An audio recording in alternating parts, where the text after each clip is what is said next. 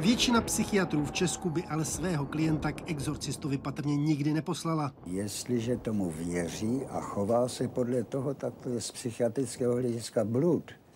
No a léčíme to jako schizofrenii. Ty jazykové tvrdí, že poměry v české psychiatrické péči nápadně připomínají poměry ze začátku 20. století.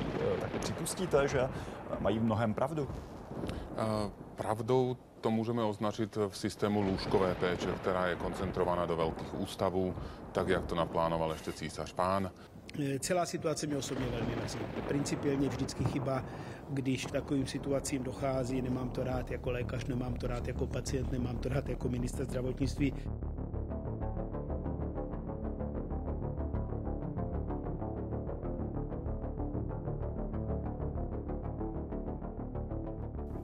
Ahoj, já jsem Rebeka. Já jsem Erika. A společně se snažíme skriplit systém. Dneska se budeme věnovat kritice psychiatrie neboli antipsychiatrii a pokusíme se dobrat k tomu, komu vlastně reálně slouží a jestli jsme to my anebo systém. E, než ale začneme, tak chceme připomenout, že tahle podcastová aktivistická snaha by nemohla dál fungovat bez vaší finanční podpory, která nám pomáhá vyplácet honoráře našemu hostvu a tím narušit normu neplacené práce. A taky díky tomu nemusíme nést technické náklady jen na svých osobních příjmech. Eh, takže pokud jste tak ještě neudělali a tyhle rozhovory vás baví a s nějakým způsobem obohacují a chcete, abychom pokračovali, tak polsky zvažte podporu přes link platformy Buy Me a Coffee a mega děkujem všem, kdo na nás v těchto ohledech myslí. A ještě sem přidávám trigger warning, že se budeme bavit o nedobrovolných hospitalizacích, chování psychiatrických zaměstnanců, které jsme sami zažili a taky o našich osobních uh, psychických stavech a onemocněních. Takže pokud se na to necítíte, tak tuhle epizodu vypněte a nebo se po ní pořádně opečujte.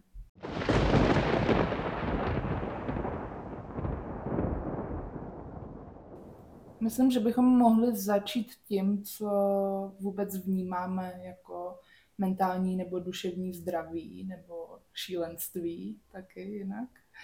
A musíme si asi položit nějakou otázku, jak vůbec kategorie mentálního nebo duševního postižení vznikla a hlavně proč a jestli bychom na ní mohli nahlížet třeba úplně jinak. Protože častá aktuální definice mentálního zdraví totiž vůbec nezapočítává nějakou formu třeba systémového utrpení jako původce toho postižení a nebo v úvozovkách nějakého jako nezdravého stavu té mysli. Takže co vůbec to takzvané šílenství je a hmm, nevím, protože tahle kategorie může zahrnovat spoustu věcí ale myslím, že je nutný uh, se na to systémově dívat jako na nějakou formu chování, který jsou nějakým způsobem jako disruptivní vůči uh, společenskému řádu a akumulaci kapitálu. A přičemž ta forma chování se zdá mít teda kořeny ve fungování mysli daného člověka. Taky mám pocit, že některé věci um, z toho, jak nahlížíme uh, na kritiku té psychiatrie, tak jsou přenositelné i uh, na jiné teorie o postižení. Ale u toho mentálního zdraví tak je to vlastně hodně specifický tím, že vlastně dneska nejsou nějaký testy, které by mohly vyloženě um, vám naskenovat mozek a říct, že máte tohle nebo tamto. A i když se díváme eh, do historie, tak eh, se vlastně ty diagnózy hrozně moc měnily. A někdy se i třeba je taková zajímavost, že u nás tak vlastně se než byla, když byla homosexualita považovaná za duševní nemoc, tak se to vlastně u nás narušovalo tím, že jeden doktor si uh, dal za cíl, že prostě tu homosexualitu vyléčí. Vlastně se jí tak dlouho vyléčit a vůbec, vůbec se nikam nedostal, tak došel k tomu, že jestli teda ty lidi nemůžeme vyléčit, tak to, tak to prostě asi nemůžeme považovat za nemoc a jenom se jim musíme, uh, musíme pokusit co nejvíc prostě zpříjemnit ten život. Hmm, pokrokový. Hmm, takže takový obrátil to úplně nakonec jako což mi někdy jako přijde vlastně taky přínosný, zvlášť u nějakých jako chronických onemocnění, jakože když mi nemůžeš pomoct, tak se mi prostě snaží zajistit um, co, co nejlepší život a podporu. No, a, a nesnažit se jakoby patologizovat všechno, co prostě zažívám, ale spíš to přenést na to, jakože co můžeme udělat. Mm-hmm. To si myslím, že vlastně ani není nějaký nový přemýšlení, protože o tom právě psal i Foucault eh, ve své knižce Madness and Civilization, ale že vlastně to, jak my určujeme nějaký mentální postižení, je na základě toho, že čím je abnormální, čím se vymyká té normě. Ale vůbec do toho nezapočítáváme, že norma je ten sociální konstrukt, který se neustále vyvíjí, jak podle toho, eh, kde na planetě se nacházíme, anebo i třeba v nějakém historickém časovém kontextu. Je to i vidět podle mě na určitých, uh, i třeba když jsme ve, stejné, ve stejné zeměpisné šířce, tak uh, jiní lidi na svoji diagnózu nahlíží jinak, že někdo vnímá svoji diagnózu víc jako součást sám sebe a nějaké osobnosti, někdo to vnímá spíš jako nějakou poruchu a uh, hodně lidí na nějakém pomezí těchto z těch dvou polů. Asi je taky otázka toho, v čem jsme socializovaní, jak jsme mm-hmm. vychovaní se na to dívat. Což mě dovádí k tomu, že na místě, kde jsem teda vyrostla já, tak to bylo uh, v jakýsi formě uh, sanismu, neboli anglicky sainism, což uh, je velmi podobná diskriminace jako u ableismu v tom, jak pro lidi s postižením vytváří právě tu systémovou diskriminaci a činí je ve většinové společnosti lidmi s podřadnou hodnotou. Jakoby. A ten sanismus je tím pádem nějaká forma oprese, který musí ty, ty lidi čelit když jsou označováni za šílený nebo slabomyslný nebo s mentálním postižením nebo třeba s psychickým onemocněním. A ten sanismus představuje nějakou nutnost být zdravý a přemýšlet racionálně a nebejt teda blázen a právě duševně nemocný. S tím i souvisí už v předchozích epizodách zmiňovaný othering nebo české nadšení. Mm-hmm kde je otázka toho, jak konstruujeme náš pohled na duševně nemocní lidi, tak e, je vlastně hodně jako sociální a kulturní otázka. A vlastně až se každý z nás má nějakou zkušenost, že uh, najednou zjistí, že má někdo nějakou diagnózu, kterou, na kterou přece vůbec nevypadá. Mm-hmm. A, a vlastně je otázka, jak ty lidi potom vnímáme, když uh, se nám s tímhle vyautujou a jak moc uh, jako společnost um, je pak dokážeme nějak vylučovat na základě toho, jak uh, nahlížíme to, co o nich víme, nebo i na základě toho, že třeba odmítají uh, maskovat nějaké svoje příznaky, které nejsou nějak škodlivý, ale jenom jsou prostě netradiční. Kapacita nemocnice je 1100 lůžek, zařízení je druhé největší v Česku. Pracuje tu 80 lékařů, ale ani tento počet, jako v mnoha dalších zdravotnických zařízeních, nestačí. Já tady vidím ve společných poznámkách k naší dnešní epizodě napsáno psychiatrie velký špatný kapslokem tak bychom asi mohli vysvětlit, z jakých důvodů nám nepřijde psychiatrie skvělá ve svém konání. S tím bychom asi mohli uvést, jestli je to pro tebe v podě, že jsme obě uživatelky psychiatrie zároveň, ne? Mm-hmm. Been there, done that. And still learning how to do that. no, doslova díky za nic. hmm. Možná uh, zní hrozně radikálně vymezit se proti psychiatrii, což nemusí být za prvé radikálnost nic špatného. Za druhé um, je možná třeba, eh, mám pocit, že jsme hodně učení k tomu, že psychiatrie je něco, co je připravený nás nějak napravit a teda má velkou, velký slovo na tom, co je vlastně ta, ten správný stav. Mm-hmm. A proto mi přijde hodně důležitý uh, se nějak zaměřovat na to, um, co, co ta psychiatrie dělá a jak konstruuje tu normálnost. A taky jakým způsobem dělá to, co dělá. Mm-hmm. Já myslím, že v tom je důležitá nějaká otázka, jestli by psychiatrie měla být jedinou autoritou, která zastřehu, zastřešuje otázku mentálního zdraví. Podle mě spoiler teda ne. Hmm.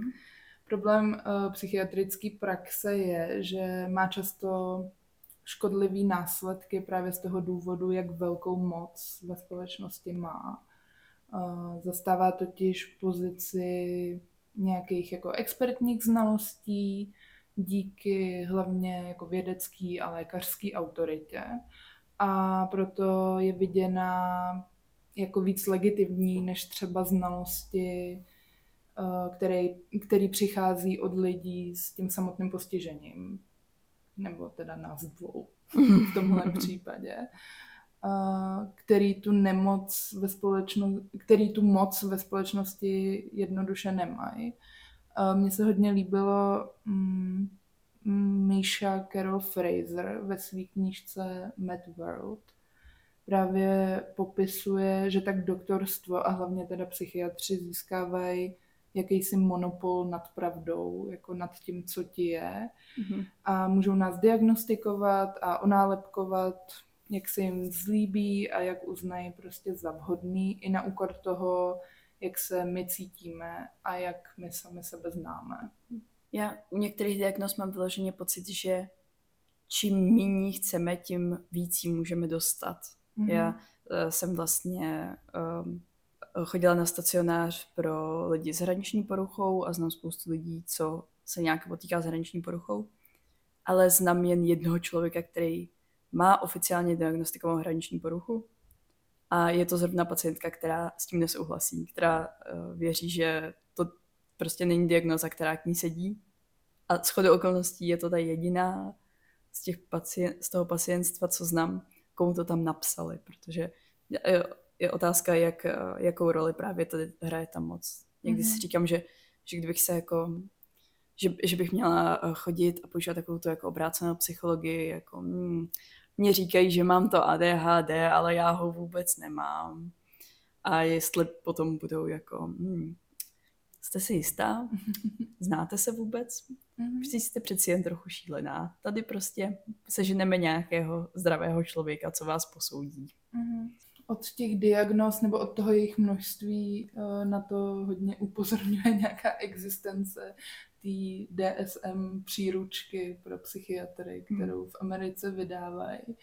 A mně na tom vždycky přijde fascinující, že s každým vydáním je tam spousta nových diagnóz, který, který ti můžou teda rozdat. Ale přijde mi taky u toho důležitý poznamenat, eh, že psychiatrie stejně jako zbytek medicíny prostě není neutrální. Jo? Není apolitická a protože její samotný vývin musí být zasazený do nějakého historického a sociálního kontextu, ale i třeba i aktuálně do jako kapitalistického systému, ve kterém mhm. žijeme. A často to psychiatrické rozhodnutí nebo prostě ta diagnóza jsou viděný jako objektivní pravda, ale vůbec se nepočítá s tou historií psychiatrické praxe nebo to, že to může být jakoby osobní, subjektivní uh, názor toho hmm. lékařstva. Hmm. Což je, je prostě úplně absurdní kvůli tomu, že prostě všechno, co ty experti jako posuzují, že podle, z toho vytváří tu pravdu, tak je jenom to, co to pacientstvo prostě říká, já mám v hlavě tohle. Mm-hmm. A kdyby chtěli, tak prostě můžou lhát. Jo, no, a ale... stejně jako to potom z toho, eh, jako z toho doktorstva dělá tu autoritu, protože oni na základě toho, co ten člověk řekl, tak ví úplně perfektně, co se děje. Jo, a hlavně oni na to nemají nutně ten hmatatelný důkaz, že jo, který Mm, máš mm. při jiných vyšetřeních, když se ti děje třeba něco fyzického. Mm. A přijde mi to hrozně problematický, protože tahle autorita psychiatrická je spojená i jako se zákonem a s faktem, že tě můžou třeba prostě hospitalizovat i proti tvý vůli a drží nad tebou vážně velkou moc, eh, jak s tebou a potažmo s tvým zdravím nebo nezdravím naložej. Taky ta antipsychiatrie, um, tím, že je zasazená v tom kontextu, tak uh, je rozšiřovaná skrz nějaký ustálený instituce. A uh, proto i uh, začala, uh, začala nějaká ta tradice antipsychiatrie právě s nějakou deinstitucí, deinstitu, Racionalizací. Zací. Mhm. Možná. je to složitý slovo. Přesně tak. A uh, která navazovala na uh, nějaké dekoloniální vlivy. Mhm. A já jsem uh, sama dřív hodně přemýšlela vlastně, proč, um, proč se vymezovat proti psychiatrii, protože i když jsou tam přece ty chyby, tak nakonec tam stejně všichni jako jdeme a cítila jsem ty benefity, které jsem prožívala a i jsem měla za to, že uh, to tak prožívají všichni kolem mě a uh, scházela jsem se teda uh, s nějakým mým kámošstvem, co jsem si našla mezi pacientstvem a vlastně postupem času jako by třeba každý dva měsíce prostě se objevil další člověk, který řekl, víš co, prostě, haha, já jsem se rozhodl, že už prostě nejsem duševně nemocný, přestal jsem brát léky a chodit na terapii a já jsem si říkal, wow, tak to je fakt šílený prostě. Mhm. Jako to, to je jako, to je, tak individuální jako rozhodnutí a hrozně jako random, ale začalo se mi to objevovat strašně často a měla jsem tehdy na to nějaký jako svůj prostě morální názor, jako že ne, ale já se držím ty psychiatry, což Mhm. znamená, že jsem zodpovědná za to svoje zdraví a oni prostě nejsou zodpovědní za to svoje zdraví. Ale teď vlastně vidím, že uh, z těch lidí, s kterými jsem v kontaktu, tak třeba hodně z nich uh, už uh, si zvolilo minimálně vy, vyhýbat se těm tradičním institucím a říká, že, říkají, že to pro ně fakt funguje. A, a při, přijde mi, že je to, že je to tady trošku um, jako i s nějakýma jinýma složitějšíma problematikama, které jsou v naší, uh, v naší společnosti hodně binární, že na začátku musíme ty lidi přesvědčovat, že ty duševní nemoci jsou skuteční, takže ten jako Mhm. nultý level je hm, duševní nemoci nejsou skuteční. Pak ten druhý level je duševní nemoci jsou skuteční. A pak Mhm. ten advanced level je jsou ty duševní nemoci opravdu Skutečný?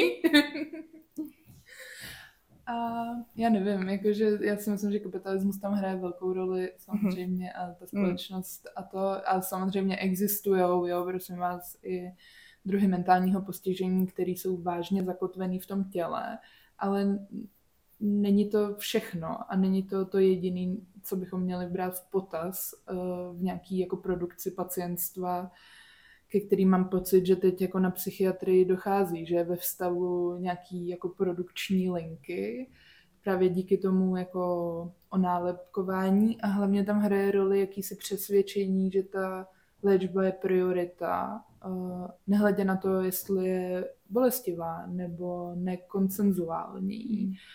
A tak je správná tak dlouho, pokud vede k výsledku nějakého toho vyléčení a ty si do toho nucená pod záminkou, že jinak jako morálně sklameš prostě společnost, sebe, své blízký. A i když se na to jako teda vykašleš, tak se je na tebe nahlížený, že třeba nemáš jako dostatečnou sebekázeň Mm. prostě.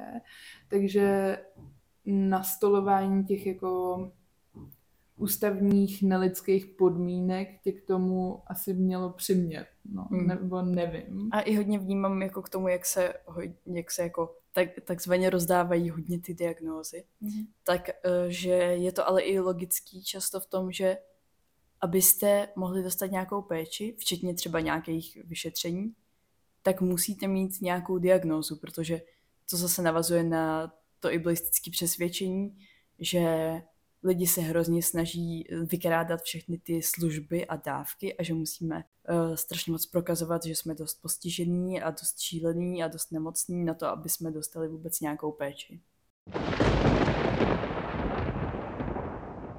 Když se budete chtít objednat u dětského psychiatra, tak dostanete termín za dva, tři měsíce, za půl roku, což je samozřejmě špatně. Jak jsem zmiňovala, že mm, právě hlavně tady hraje roli jakýsi to přesvědčení, že ta léčba je priorita mm-hmm. a že pokud se nezvládneme vyléčit sami, tak je absolutně v pořádku nás někam zavřít. Mm-hmm. Tak uh, Liad Ben Mosh uh, ve své knížce Decarcerating Disability představuje termín karcerální sanismus, uh, který se tady pokusím popsat, který uh, karcer, karc, karcerální znamená být založený na vězeňském systému.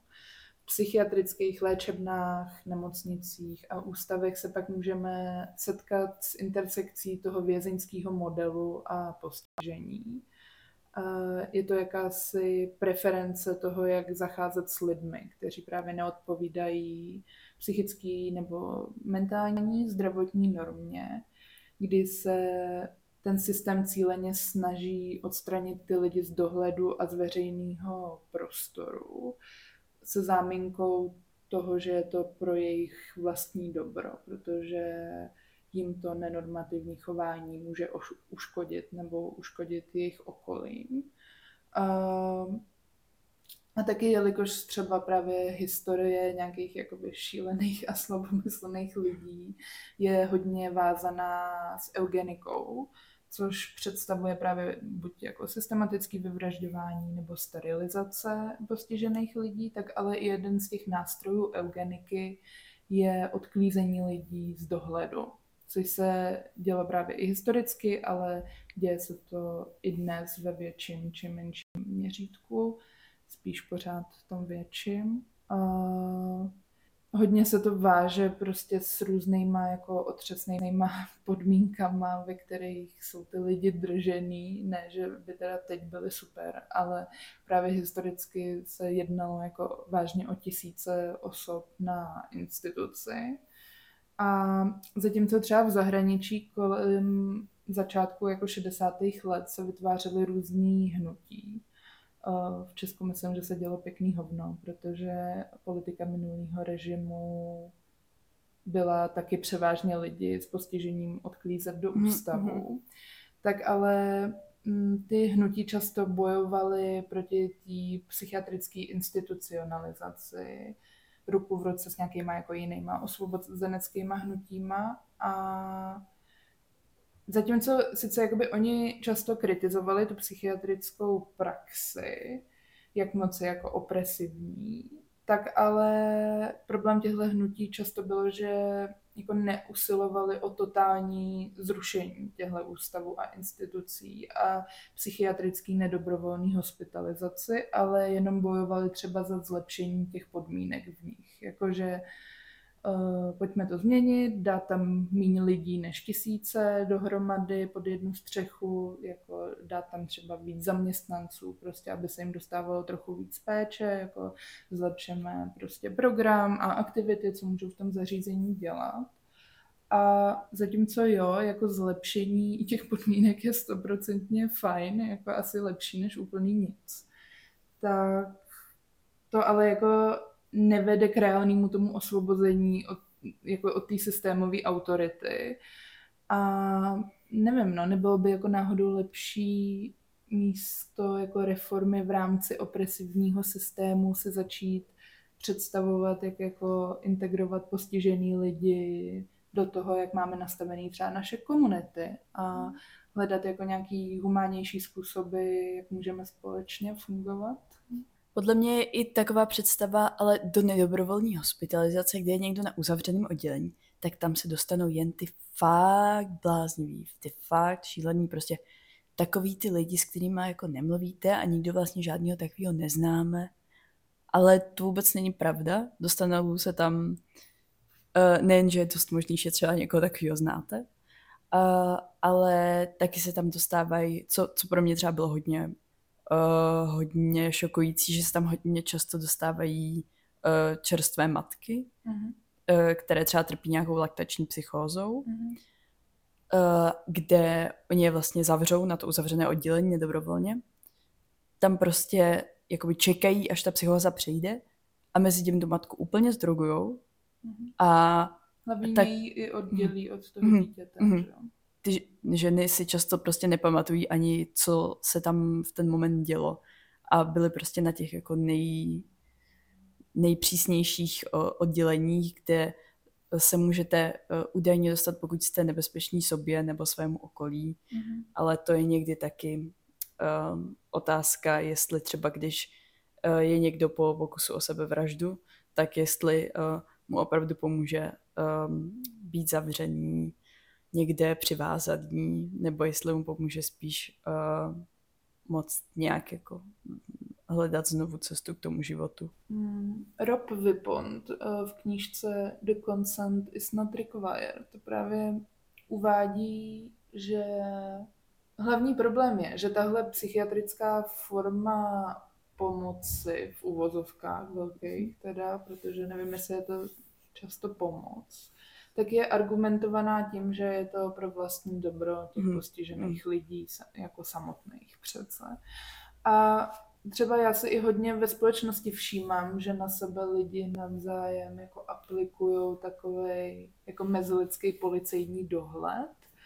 Uh, jakože tenhle člověk se ve veřejném prostoru chová divně a tak si jako začneme klást otázku, jako jestli má svůj život pod kontrolou a neměli bychom někomu zavolat, třeba právě ty policajty, Mm. Eh, že když vidíme lidi, co se chovají jinak, než je norma, tak automaticky předpokládáme, že třeba něco špatného provedou, nebo že potřebují náš zásah a že lidi potřebují ochránit před sebou samými.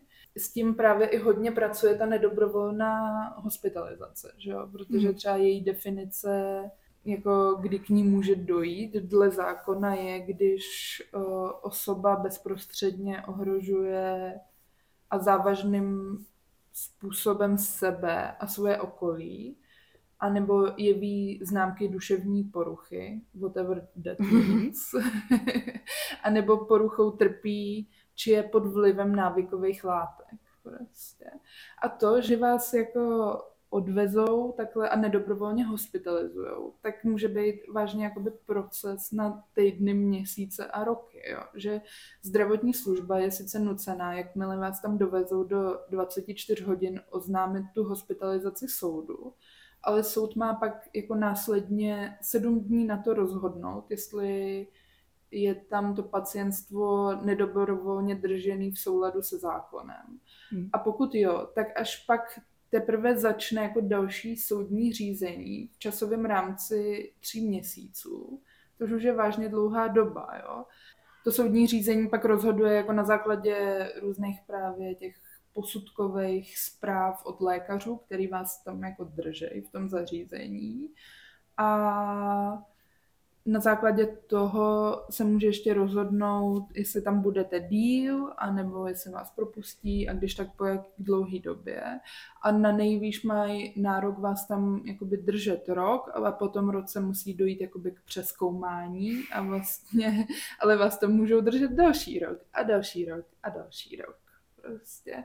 A všechno je to ve jménu toho, že uh, jste přesně buď škodliví sobě nebo ostatním ale taky jako není moc dal definovaný, co přesně to znamená. Jako my žijeme v tom, že jako rok, ale rok tam přece to je tam hrozně málo kdo. Což za prvé je přesně ta iluze toho, že jako no to se nemůžeme divit, že neznáme ty lidi, co jsou prostě 20 let zavřený na Když jsou tam zavřený, Když jsou tam jo? zavřený, přesně. A zároveň je to jako, není to jako prostě nějaký jednotky. Je to jako častý postup. Nebo se taky stává, že ty lidi vlastně uh, nemají tu hospitalizaci jako úplně v celku, Mhm. ale mají několik, několik hospitalizací um, za rok a většinou, uh, většinou lidi, co si jako prožijou prostě už jednu hospitalizaci, tak si třeba řeknou, já jsem třeba měla jako tu zkušenost, že ta moje hospitalizace byla asi pro mě spíš prospěšná, ale jako, že bych šla dobrovolně na druhou. Mhm. Ale hlavně taky jako, jo, tak dobrý, no, tak tě eh, teda propustí uh, z té nedobrovolné hospitalizace, ale jako dál od tebe nijak nepečujou, jo? To není, Hmm, že hmm. jako se ti tady prostě, že ti tady postaví život do řady jako s různou formou podpory, prostě, Hmm. ale hodí tě zpátky do té životní situace, ve které jsi byla, než, eh, než jsi byla hospitalizovaná, Hmm. jo? Takže se ani nedivím, že často prostě ty lidi skončí hospitalizovaný jako znovu, Hmm. jo? A další věc je jako, můžeme někdo vysvětlit, co je prostě za formu jako léčení duševního, duševního zdraví, když uh, k ní dochází právě třeba v kontextu toho nedobrovolného jako vězení. Prostě. Ni- nic mi nedělá krásnější pocity, než když mě někdo nekonsenzuálně prostě vezme a někam zamkne. Jo, no jakože léčení ve vězení, to je prostě fakt jako totální oxymoron, Hmm. nebo jak se máš cítit dobře na místě, odkud jako nemůžeš ani jen tak odejít, pokud se ti tam nelíbí Hmm, prostě. hmm, hmm. A nemluvě teda o tom, že tady v Česku jako ty psychiatrické pracoviště vypadají fakt otřesně. Jo. To je... Je to jak z těch hororových filmů, prostě oni nelhali, jako. Oni nelhali, akorát je tam teda víc lidí. A No. no. pobíhá tam teda jenom jedna šílená osoba. A ta- Pobíhá nás tam mnoho. A, ta, a, a ten člověk, který je nejnásilnější, tak nebude ten uh, šílený, ale bude to pravděpodobně nějaká sestřička. Jo, no a já jsem teda jako osobně měla the absolute pleasure prostě Hmm. navštívit třeba Bohnice nebo jiný, knizový, eh, nebo jiný krizový centrum. A jako musím říct, že se mi z toho prostředí vizuálně teda spíš přihoršilo. No. Hmm.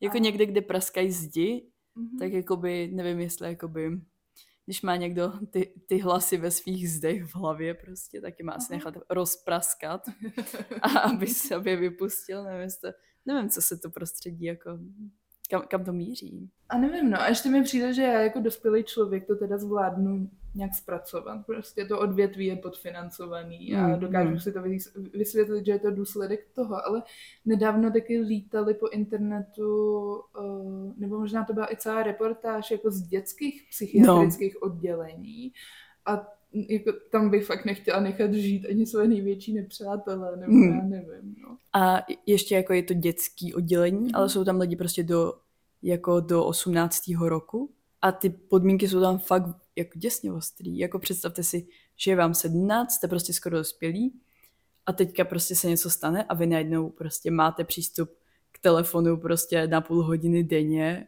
a musíte se držet všech programů a nemáte nic pod kontrolou. A pak se máte vrátit do toho života a máte být zase ta samostatná jednotka kapitalismu, co se ideálně navrátí do školy a do brigády a prostě úplně si to Sluníčko, jede. už jsi No. šťastná, že jo. No. A pro mě jako hrozně zvláštní je i to, že oni, když jste hospitalizovaní, tak i když jste hospitalizovaní prostě dobrovolně a otevřeným oddělení, tak oni vám seberou strašně moc věcí, co by v jakýmkoliv potenciálním světě jste s nima sobě nebo někomu mohli ublížit. Prostě Mhm.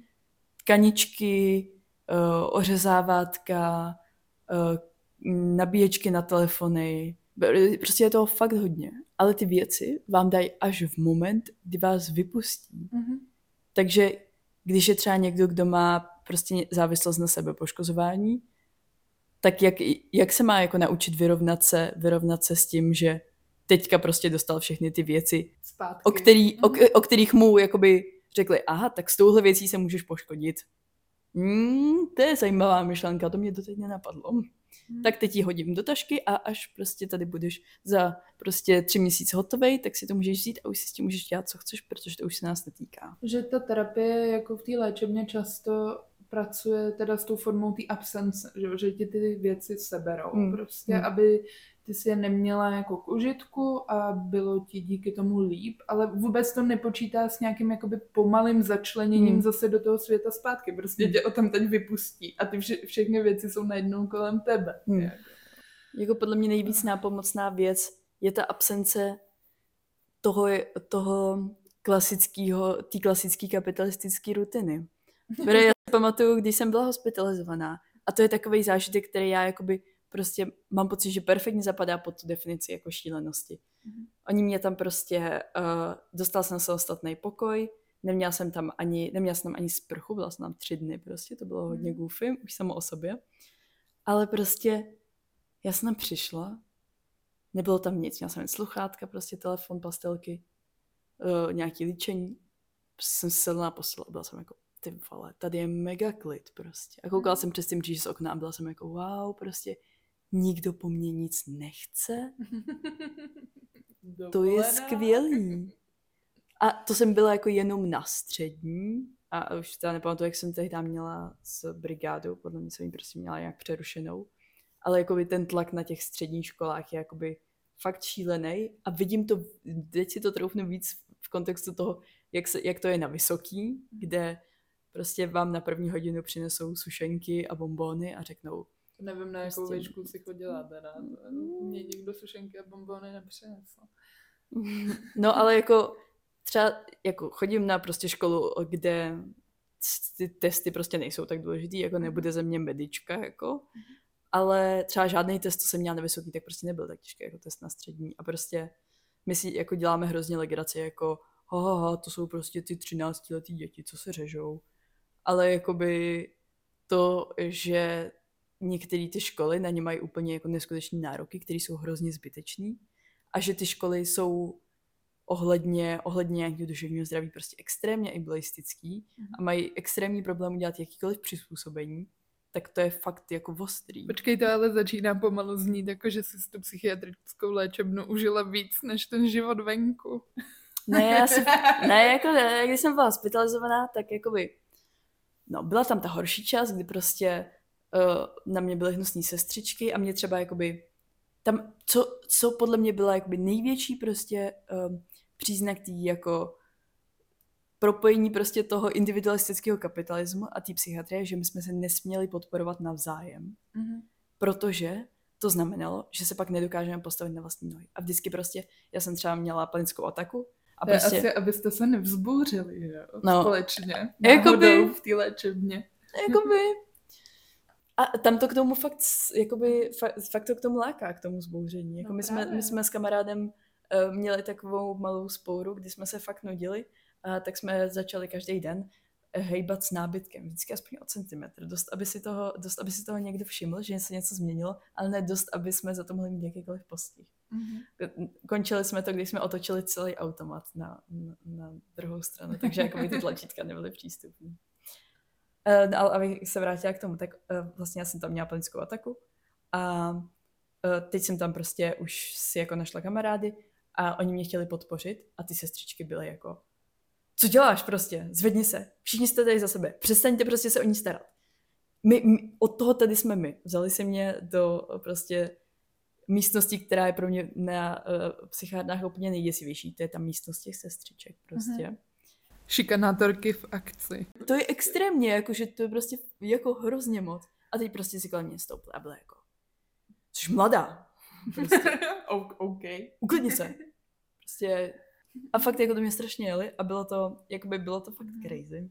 A, Mě fakt mrzí, to zní jako úplný opak péče. jo, a, a jako mám pocit, že jakoby, že jsem hodně v té době nebyla schopna res, eh, reflektovat nějakou jako autoritu, ne protože bych prostě na tom byla mentálně tak špatně, ale protože jsem ještě nebyla tak radikální feministka. A, ale jakoby vzpomínám na to hezky, protože jsem tam našla kámoštvo a protože jsem tam uh, mohla chodit plést košíky. To bylo fakt dobrý. Ten vztah k té autoritě, že jo, nebo Hmm. že si nedokázala být tak radikální, nebo ho tak pojmenovat, tak ale to je jako hrozný problém prostě v instituci, která má moc jako nad Hmm. tím tvým životem Hmm. a nad tím, Hmm. kdy tě propustí, že jo, Hmm. takže jako já jsem se tam vždycky bála toho, že když eh, vyjádřím nějaký odpor proti au- autoritě, tak tím spíš díl tam budu, Mhm. že ta, jako ten fakt, že pacientka nespolupracuje, je tam brán hrozně, mm, hrozně směrodatně.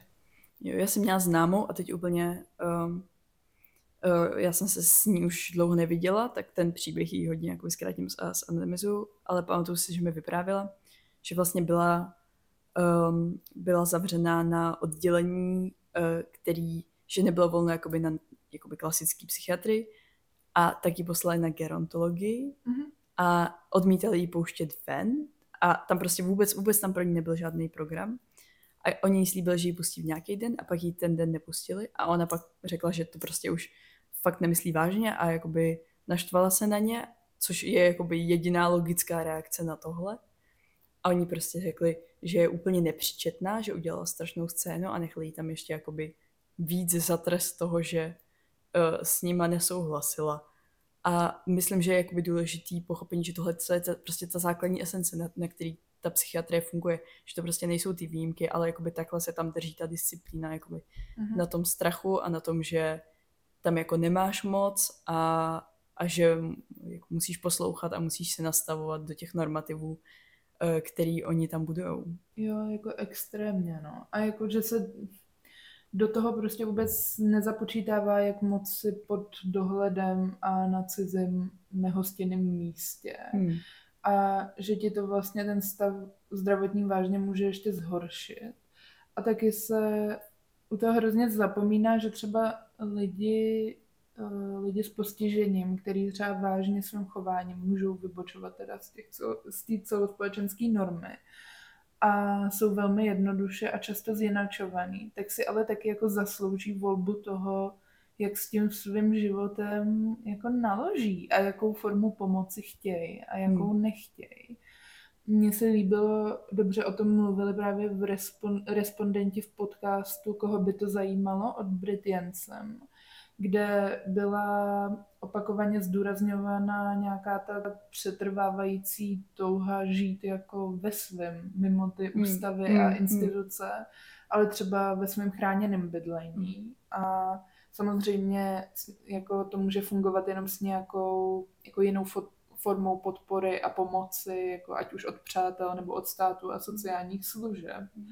Ale hlavně díky tomu, že lidi nebudou v těch institucích, tak může líp docházet i k jejich jako sociální mm. inkluzi, mm. než když uh, budeme všichni někde zavře, zavřený stranou, jako nejlíp ještě pod obřím množstvím sedativ, abychom byli mm. jako co nejklidnější. Mm. Ale tahle podpora a péče tady v té zemi samozřejmě jako opět není dostatečná jako ve svých kapacitách. Mm. Prostě. Mm. No tady bych k tomu, eh, k těm sedativům, tak bych doplňala tady, uh, dám upozornění, že to může být pro někoho uh, triggerující, pokud má to zkušenost s nedobrovolnou medikací. Mm-hmm. Tak já když jsem vlastně byla hospitalizovaná, tak to bylo za období prostě lockdownu a já jsem měla přesně 14 dnů předtím, jsem byla na stejném místě, kde bylo 100 dalších lidí a jeden z nich měl covid. Takže jsem byla na izolaci a tam mi donášeli uh, prostě takovou modrou vodičku a já si myslela, že je to nějaká jako takový, takový ty prostě ne léky na kašel, ale prostě nějaká jako dezinfekce krku, když to mm. tak mhm. jednoduše řeknu. Nevím, prostě jsem nad tím moc nepřemýšlela a říkala jsem si, že kdyby to bylo prostě něco jako seriózního, tak mi to vysvětlí. No a dozvěděla jsem se, kdy, když mi to nesli asi po třetí, tak jsem se ptala, co to je a oni byli jako, no to je Rivotril. To, to, to, to, což je prostě uh, medikace, co vás má jako uh, zrelaxovat a vypnout. Uh, což mi přijde jako dost, jako, tyjo, jako dost, dost hmm. ostrý, no. Jo, jako právě, no, že jedna věc je jako ta fyzická detence, ale mm. často se u toho zapomene zmínit i nějaká ta chemická. Mm, mm, prostě. A že tím, že jako ti to ten lékař tam předepíše, tak se to bere jako daný. Mm. Ani ti to teda asi nemusí oznámit mm, vyloženě, pokud No já myslím, jako že musí, ale jakoby ta mm. realita není taková. Mm. V zahraničí těch výzkumů už je mnoho a ty ukazují, že jeden ze tří dospělých lidí s mentálním znevýhodněním zažil, zažil nějaké sexuální násilí. A ještě bych navázala na to, co jsi říkala o tom, jak lidi chtějí žít mimo instituce, mm-hmm. tak je země, která k tomu měla překvapivě dobře nakročeno a docela překvapivě to Česko. Ale už k tomu moc dobře nakročeno nemám, mm-hmm. protože u nás byla už vlastně docela dlouho rozjetá reforma péče o duševní zdraví, mm-hmm. která právě měla uh, postupně přenášet odpovědnost z těch uh, z psychiatrických nemocnic uh, z těch akutních hospitalizací na centra duševního zdraví, které by byly víc regionální a lidi by tam mohli, mohli docházet a případně o tam by mohl, mohl ten personál docházet prostě do toho okolí eh, za těma lidma domů na tu péči. A je to něco, na čem pracovalo jako spoustu odborníků a jako pracovalo se na tom přes několik vlád. A um, docela, docela nešpatný uh, podmínky k tomu měli uh, teď za minulý vlády, uh, ale bohužel prostě přišla teďka um, uh, vláda teda spolu uh, a stanu a pirátů a uh, oni prostě... Individualistů. Mm, a oni byli jako, mm, Bimbiš zlý, Bimbiš dělá zlé věci, s tím bychom měli něco udělat. Co když tady na té reformě, kde, na které prostě pracuje intenzivně 40 lidí a je to prostě mega důležitá věc, která nás může posunout hrozně jinam a hrozně to za, je to fakt podstatný. Co když na to necháme jen tři pracovní pozice a nenechám a ještě nebudou všechny obsazený? Jo, jo. Ten Bimbiš byl ale zlý, my jsme to mega vyřešili. Mm-hmm.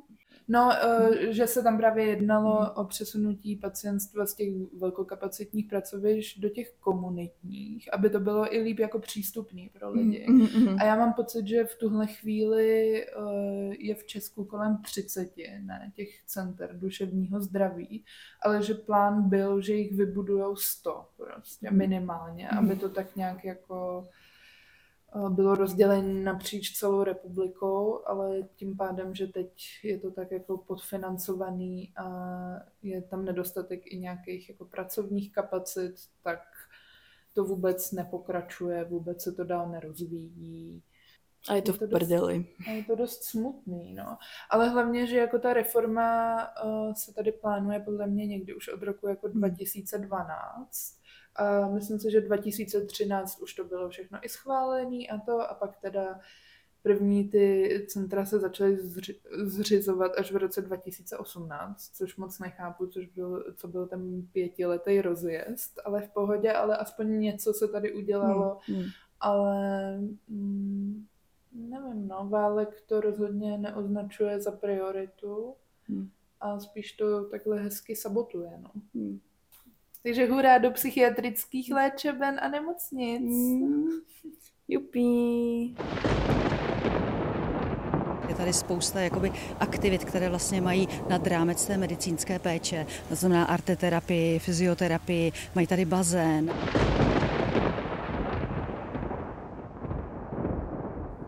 Tady dnešní epizoda končí, protože jsme zase keckošili až moc, takže zbytek si budete moct poslechnout příští týden. A jelikož žádná naše myšlenka není pravděpodobně originální, přidáme doby a zdroje a seznam četby. Kdybyste chtěli tuhle naší podcastovou aktivistickou snahu finančně podpořit, můžete tak udělat přes link platformy Buy Me a Coffee. A pamatujte ve své denní praxi na to, že svoboda nemůže existovat bez solidarity a ochoty ke vzájemné péči a taky bez nošení respirátorů ve veřejných prostorech. A pokuste se přežít další týden. Čus. Take it easy, but take it. Thank you.